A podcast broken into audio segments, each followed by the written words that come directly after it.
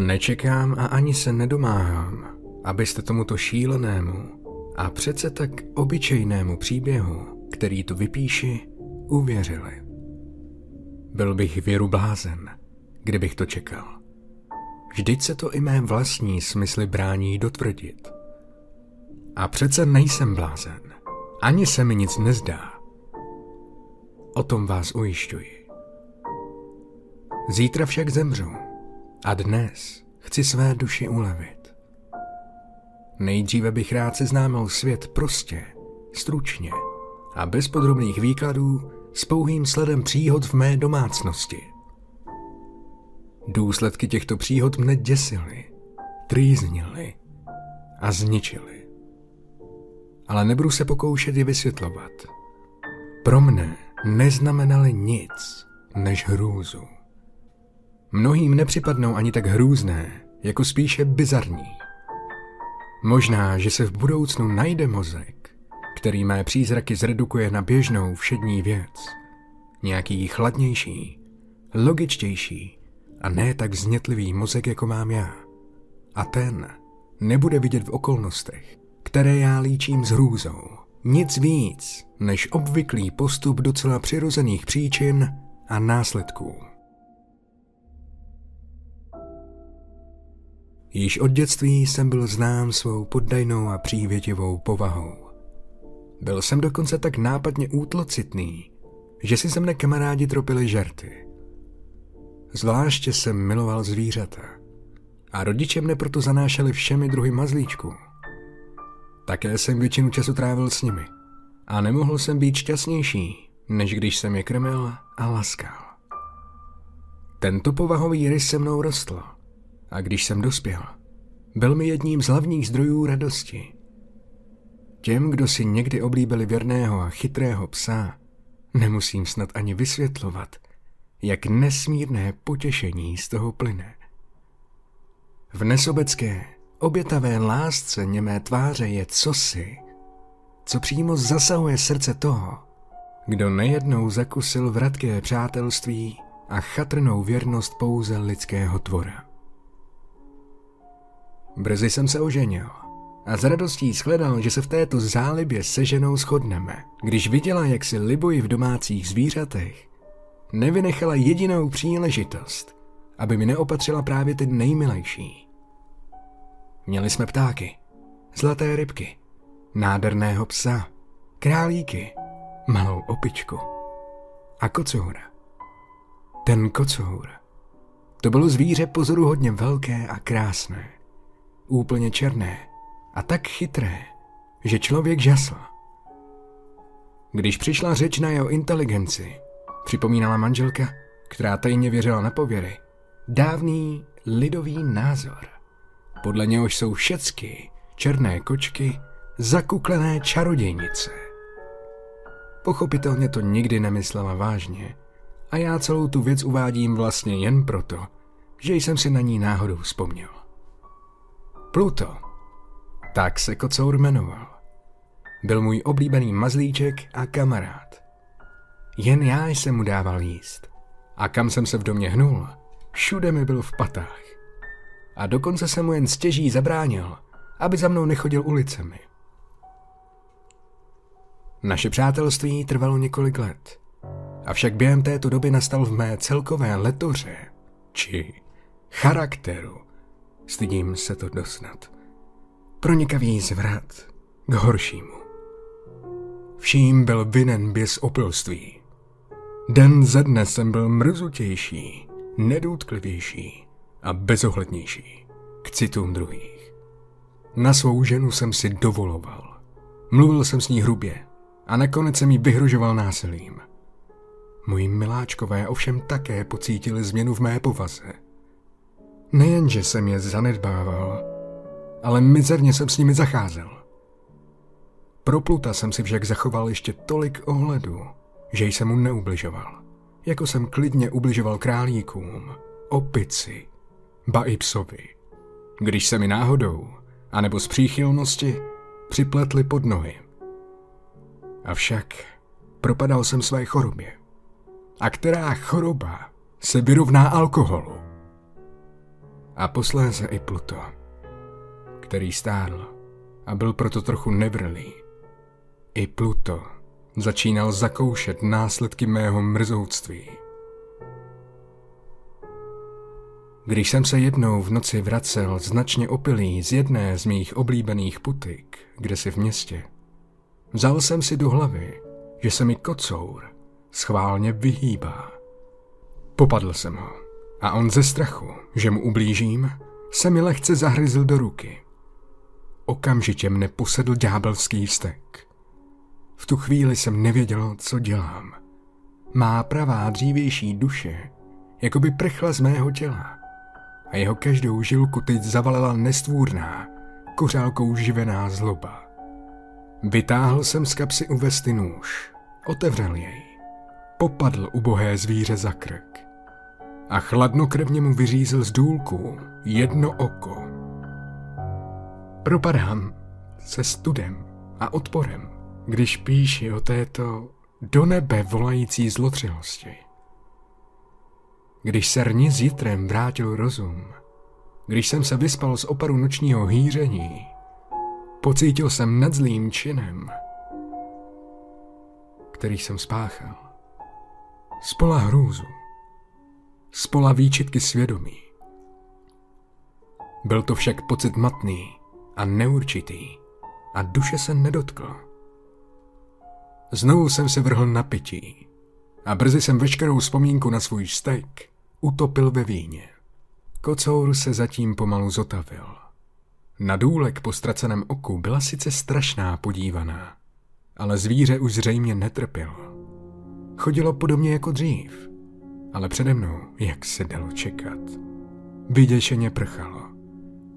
Bylo ve mně ještě kus někdejší něhy a proto jsem se zprvu rmoutil nad tím zjevným odporem tvora, který mne kdysi měl rád ale tento cit byl záhy vystřídán podrážděností.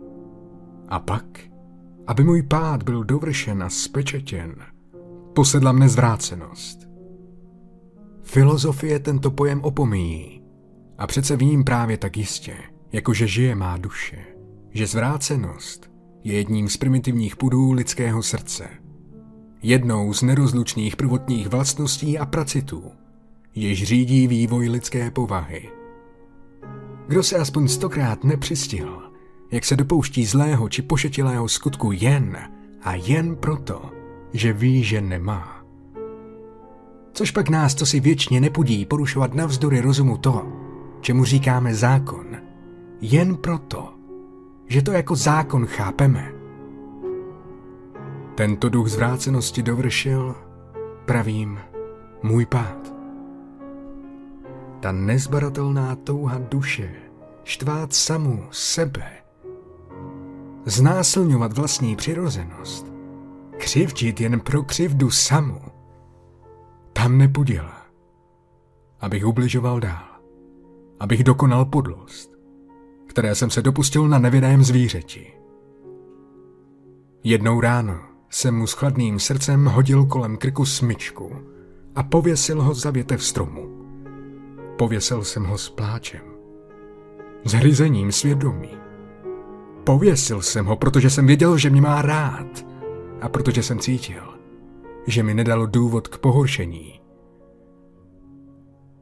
Pověsil jsem ho, protože jsem věděl, že tím páchám hřích.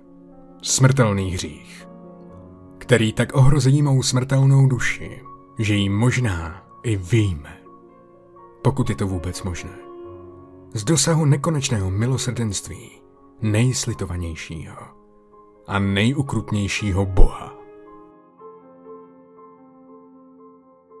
Téhož dne, když jsem provedl tuto hanebnost, probudil mne v noci pokřik, že hoří. Záclony mého lůžka byly v plamenech. Hořel celý dům. Manželka, služka a já jsme jen o vlas ohni unikli. Všechno lehlo popelem. Požár pohltil veškerý můj majetek a já jsem od té chvíle propadl zoufalství. Nesnažím se slabožsky dokazovat příčinou souvislost mezi pohromou a podlostí, ale řadím k sobě celý ten řetěz faktů a nerad bych některý článek opominul. Den po požáru jsem se šel podívat na trosky domu. Až najednou se všechny zdi sesuly. Tou výjimkou byla nezvlášť silná stěna uprostřed domu. K níž bylo přistaveno čelo mé postele. Omítka na ní celkem odolala žáru ohně, což jsem přičítal nedávnému nátěru. Kolem této stěny se nahrnul hustý zástup lidí a mnozí se zvláště o jednu její část velmi podrobně a dychtivě zajímali. Mou zvědavost podnítila slova jako podivné, jedinečné a podobné výrazy. Přistoupil jsem blíže a na bílé ploše jsem spatřil podobu obrovské kočky, jako by vystouplou v bazreliéfu. Otiskla se tam s přesností v skutku podivuhodnou. Zvíře mělo kolem krku provaz. Když jsem ten přízrak spatřil poprvé, pro mne to byl v skutku přízrak. Zůstal jsem ohromen a zděšen. Pak jsem si ale vše rozvážil a ulevilo se mi. Kocoura jsem přece pověsil, pokud se pamatuji, v sousední zahradě. Jakmile nastal poplach, nahrnulo se do zahrady plno lidí a někdo zvíře podle všeho ze stromu odřízl a vhodil je otevřeným oknem do mého pokoje. Patrně to provedl proto, aby mne vyburcoval ze spaní. Jak se pak zřítily ostatní stěny, vmáčkly oběť mé podlosti do vrstvy rozměklé malty a její vápno spolu s plameny a čpavkem z dechliny dotvořily podobiznu, kterou jsem spatřil. Třeba, že jsem se s tímto úděsným zjevem rozumově docela hladce vypořádal. Se svědomím jsem to ovšem tak dobře nesrovnal. Přece jen to silně otřáslo mou obrazností. Celé měsíce jsem se nemohl zbavit toho kočičího strašidla. A opět se ve mně začal probouzet jakýsi matný cit. Ale nebyly to výčitky svědomí, jak se mi zdálo.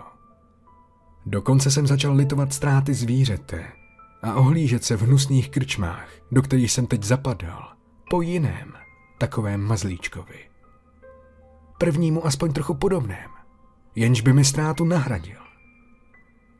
Jedné noci, když jsem zase spola otupělý vysedával v si vykřičené špeluňce, přilákal náhle mou pozornost černý předmět, ležící na jednom z ohromných sudů džinu či rumu, z kterých se zařízení místnosti většinou skládalo.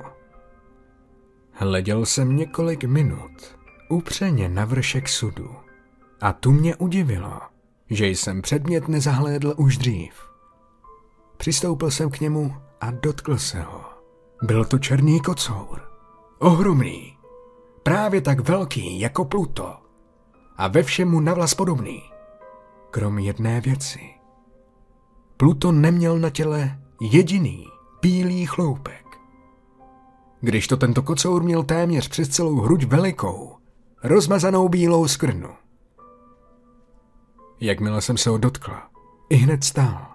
Začal hlasitě přijíst. Lísal se mi k ruce a zřejmě se radoval, že si ho všímám. No to je přece potvůrka, jakou jsem hledal.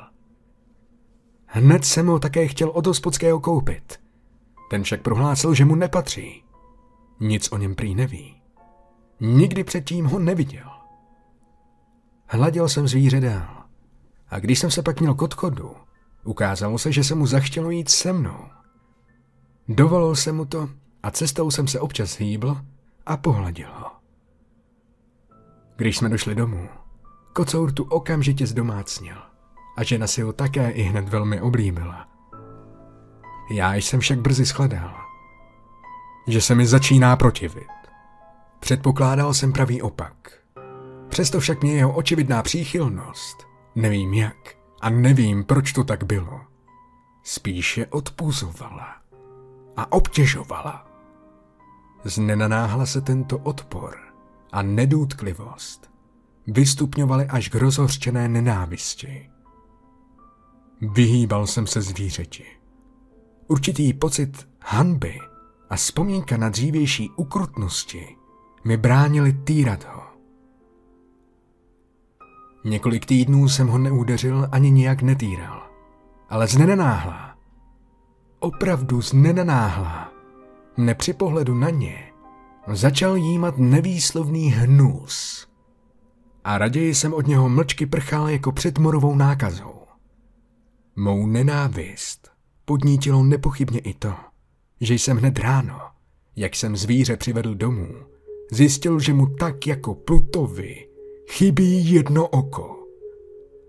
Tato okolnost je však tím víc přiblížila mé ženě, která, jak jsem již řekl, byla protknuta onou laskavostí, kterou jsem mýval i já kdysi v povaze, a jež mi připravila tolik prostých, čistých radostí. Čím silněji se mi však kocour ošklivil, tím byl ke mně přítulnější. Chodil mi v patách s takovou vytrvalostí, o jaké bych čtenáře jen stěží přesvědčil. Ať jsem se kdekoliv usadil, již se krčil pod židlí, nebo mi vyskočil na kolena a odporně se ke mně lísal. Jakmile jsem se zdvihl a chtěl jsem odejít, zapletl se mi pod nohy a málem neporazil, anebo se mi svými dlouhými, ostrými drápky zatěl do kalhot a vydrápal se mi až na prsa. V takových okamžicích se mi chtělo jedinou ranou ho zabít. Avšak přece jen jsem se ovládl. Bránila mi v tom jednak vzpomínka na někdejší zločin, ale hlavně, přiznám se vám, nesmírný strach před tím zvířetem. Tento strach nebyl v pravém slova smyslu strachem z nějakého fyzického zla. A přece si nevím rady, jak jinak to nazvat. Já se až stydím přiznat. Ano, i v této zločinecké cele se stydím přiznat, že strach a hrůza, které mi zvíře nahánilo, byly vyvolány pouhou pouhou, chimérickou představou. Má žena mne nejednou upozorňovala na tvar bílé skvrny v chlupech, o níž jsem hovořil a která vlastně byla jediným viditelným znamením, jimž se cizí zvíře lišilo od kocoura, kterého jsem usmrtil. Čtenář si vzpomene, že toto znamení, ač velké, bylo původně velmi neurčité. Avšak zvolna, téměř nepostižitelně nabývalo a můj rozum se tomu dlouho spíral jako nějaké smyšlence, pevného a určitého obrysu. Nakonec dostalo podobu předmětu, jehož jméno se děsím vyslovit. Především proto jsem si tu obludu hnusil. Bál se jí. A byl bych se jí i zbavil, kdybych si byl troufal. Dostalo podobu, jak říkám, ohyzné, příšerné věci. Šibenice. O, truchlivý, strašlivý nástroj stělesňující hrůzu a zločin, agonii a smrt.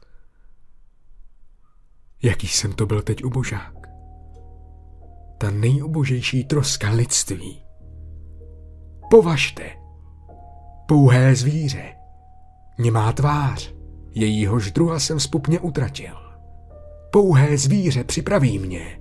Mě, člověku, stvořenému k obrazu nejvyššího. Tolik nevýslovných běd. O, již nikdy jsem neměl poznat dobrodění odpočinku. Ani ve dne. Ani v noci.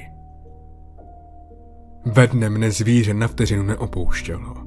V noci pak jsem se co hodinu vylekaně probouzel z úděsných, strašidelných snů. Avšak ta příšera mi dál horce dýchala do tváře. Tiskla mě ohromnou tíhou. Vtělená můra. Žádnou mocí nezaplašitelná. Navěky zavalující mé srdce. Drcen těmito mukami. Nechal jsem v sobě vyhasnout i poslední špetku dobra. Už jen o zlu jsem přemýšlel. Nejpodlejší, nejtemnější myšlenky mne vůbec neopouštěly. Má dosavadní popudlivost vybojela v nenávist ke všem věcem, k veškerému lidstvu. A náhlými, častými a nezvladatelnými výbuchy hněvu, do něhož jsem se slepě hroužil, trpěla obvykle nejvíc. O, jaká hamba!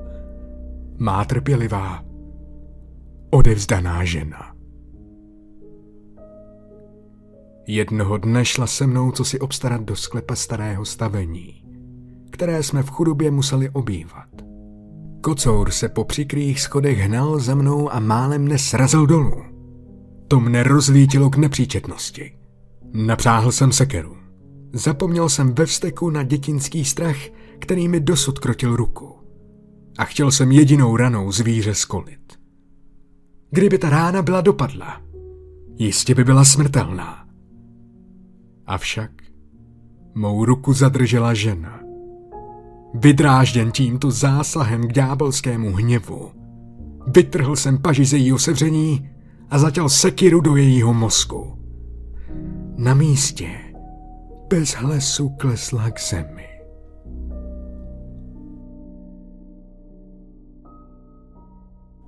Sotva jsem tuto obudnou vraždu spáchal. I hned jsem s naprostou rozvahou začal přemýšlet. Kam tělo ukrýt? Věděl jsem, že z domu je ani ve dne, ani v noci. Nemohu odklidit bez nebezpečí, že mě spozorují sousedé. V hlavě se mi vyrojilo mnoho nápadů. Také jsem si jednu chvíli říkal, že mrtvolu rozkrájím na drobné kousíčky, které pak spálím. Pak mě zase napadlo vykopat pro ní ve sklepní půdě hrob. A nebo jsem uvažoval o tom, že ji na dvoře hodím do studny. Nebo ji jako nějaké zboží uložím do bedny. Zařídím však odeslání a pak pošlu pro nosiče, aby ji z domu odnesl. Konečně jsem připadl na něco, co se mi zdálo mnohem vhodnější než všechno ostatní. Rozhodl jsem se, že ji bez sklepě zazdím. Tak jako ve středověku zazdívali své oběti mniši. K takovému účelu se sklep dobře hodil. Jeho zdi byly stavěny nedbalé a nedávno byly ohozeny hrubou omítkou, která ve vlhku ještě nestvrdla. Kromě toho z jedné stěny čněl výstupek vytvořený větrací šechtou či krbem a ten byl vyzděn a přizpůsoben ostatním stěnám. Byl jsem si jist, že zde mohou snadno výjmout několik cihel, do díry vložit mrtvolu a všechno zase zazdít jako předtím. Takže tu nikdo neodhalí nic podezřelého. A tento výpočet mne nesklamal. Haslákem jsem cihly snadno vyboural Opatrně jsem mrtvolu přitlačil k vnitřní stěně. V této poloze ji podepřel a pak jsem všechno bez potíží uspořádal zas tak, jak to původně stálo. Obezřetně, nenápadně jsem si opatřil vápno, písek a štětiny. Namíchal jsem omítku, která se nelišila od staré a nanesl ji velmi pečlivě na nové zdivo. Když jsem skončil, Měl jsem uspokojivý pocit, že se vše vydařilo. Zeď ničím neprozrazovala, že by se jí byl někdo dotkl. Také smetí jsem pečlivě zametl. Pyšně jsem se rozhlédl a řekl si, vida, dnes jsem na mou věru nepracoval nadarmo. Teď mi jen zbýval dopadnout potvoru, která mi způsobila tolik běd. Konečně jsem se odhodlal jí zabít. Kdybych byl na ní v tu chvíli padl, byl by její osud spečetěn. Ale ukázalo se, že to prohrané zvíře se tak polekalo mého běsnění, že se střeží objevit přede mnou v mé nynější náladě. Nelze vylíčit, nelze si představit ten hluboký, blažený pocit úlevy v mé hrudi. Když jsem shledal, že ten hnusný tvor je pryč. Ani v noci se neukázal. A tak jsem aspoň jednu noc od jeho příchodu do domu tvrdě a pokojně spal. Ach ano, spal jsem. Třeba, že mou duši tížila vražda. Minul druhý a třetí den, ale můj trýznitel nepřicházel. Opět jsem dýchal jako volný člověk. Ta obluda prchla v hrůze navždy z mého domu. Víckrát už jí nespatřím. Jaké ohromné štěstí mne potkalo. Pocit viny za temný čin mne příliš netrápil. Vyslýchali mne, ale na všechny dotazy jsem bez nesnází odpověděl. Dokonce nařídili domovní prohlídku, ale nic přece nemohli vypátrat. Hleděl jsem s jistotou vstříc budoucí blaženosti. Čtvrtý den po vraždě mne naprosto nečekaně navštívili policisté a začali znovu celý dům velmi podrobně prohledávat. Byl jsem přesvědčen, že má skrýž je prostě nevypátratelná a nepocítil jsem tedy ani stín rozpaků. Úředníci mne vybídli, abych je při prohlídce doprovázel. Proskoumali každičkou škvíru, každý koutek. Nakonec už po třetí nebo po čtvrté se stoupili do sklepa. Nehnul jsem brvou. Srdce mi tlouklo klidně, jako člověku pohříženému v nevinný spánek. Procházel jsem se sklepem z jednoho konce na druhý. Založil jsem si ruce na prsou a bezstarostně bloumal kolem. Policisté byli prohlídkou naprosto uspokojeni a už se chystali odejít. Mé srdce překypovalo radostí, kterou jsem nedovedl ukrotit. Práhl jsem potom, abych vyslovil alespoň jediné vítězné slůvko. A dvojnásob tak pocítil jejich přesvědčení o mé nevině. Pánové, řekl jsem, když už stoupali po schodech nahoru. Těší mě, že jsem rozptýlil vaše podezření. Buďte zdraví a buďte o maličko vlídnější, pánové. Mimochodem, tohle je velmi dobře stavěný dům. V zuřivé touze říci něco nenuceně jsem už sotva věděl, co vůbec povídám. Dá se říci skvěle stavěný dům. Tyto zdi. Už jdete, pánové? Tyto zdi jsou důkladně stavěny. A tu, posedlý chvástavostí, zabušil jsem holí, kterou jsem držel v ruce. Právě na onenku zdiva, za kterým stála mrtvola mé drahé ženy. O bože, proč si mne neochránil? Proč si mě nevytrhl z drápů Arcidiasa? Ještě nedozněla ozvěna mých úderů a již mi z hrobky odpovídal hlas. Byl to pláč. Zprvu tlumený a přerývaný jako vzliko dítěte, ale z propukající vtáhlý, ječivý a nepřetržitý křik, vzrůdné a nelidské vytí. Kvílivý skřek hrůzy i triumfu, jaký se může jen z pekla ozývat. Mnou hlasí skřek z hrdel zatracenců, zmítajících se v mukách, i satanů, jásajících nad jejich zatracením. Bylo by bláhové mluvit o tom, co jsem si tenkrát myslel. V mrákotách jsem dovrávorel k protější stěně. Ti nahoře na okamžik strnuli děsem i bázní. Ale v příštím okamžiku již tucet statných paží strhávalo zeď. Zbortila se v jediném kuse. Před očima policistů se zjevila zpřímená mrtvola, již značně rozložená, střísněná sedlou krví. Na její hlavě sedělo s rozšklebenou rudou tlamou a jediným ohnivým okem ohyzné zvíře, které mne úskokem svedlo k vraždě a jeho zrádný hlas mne vydal katu. Zazděl jsem obludu do hrobky.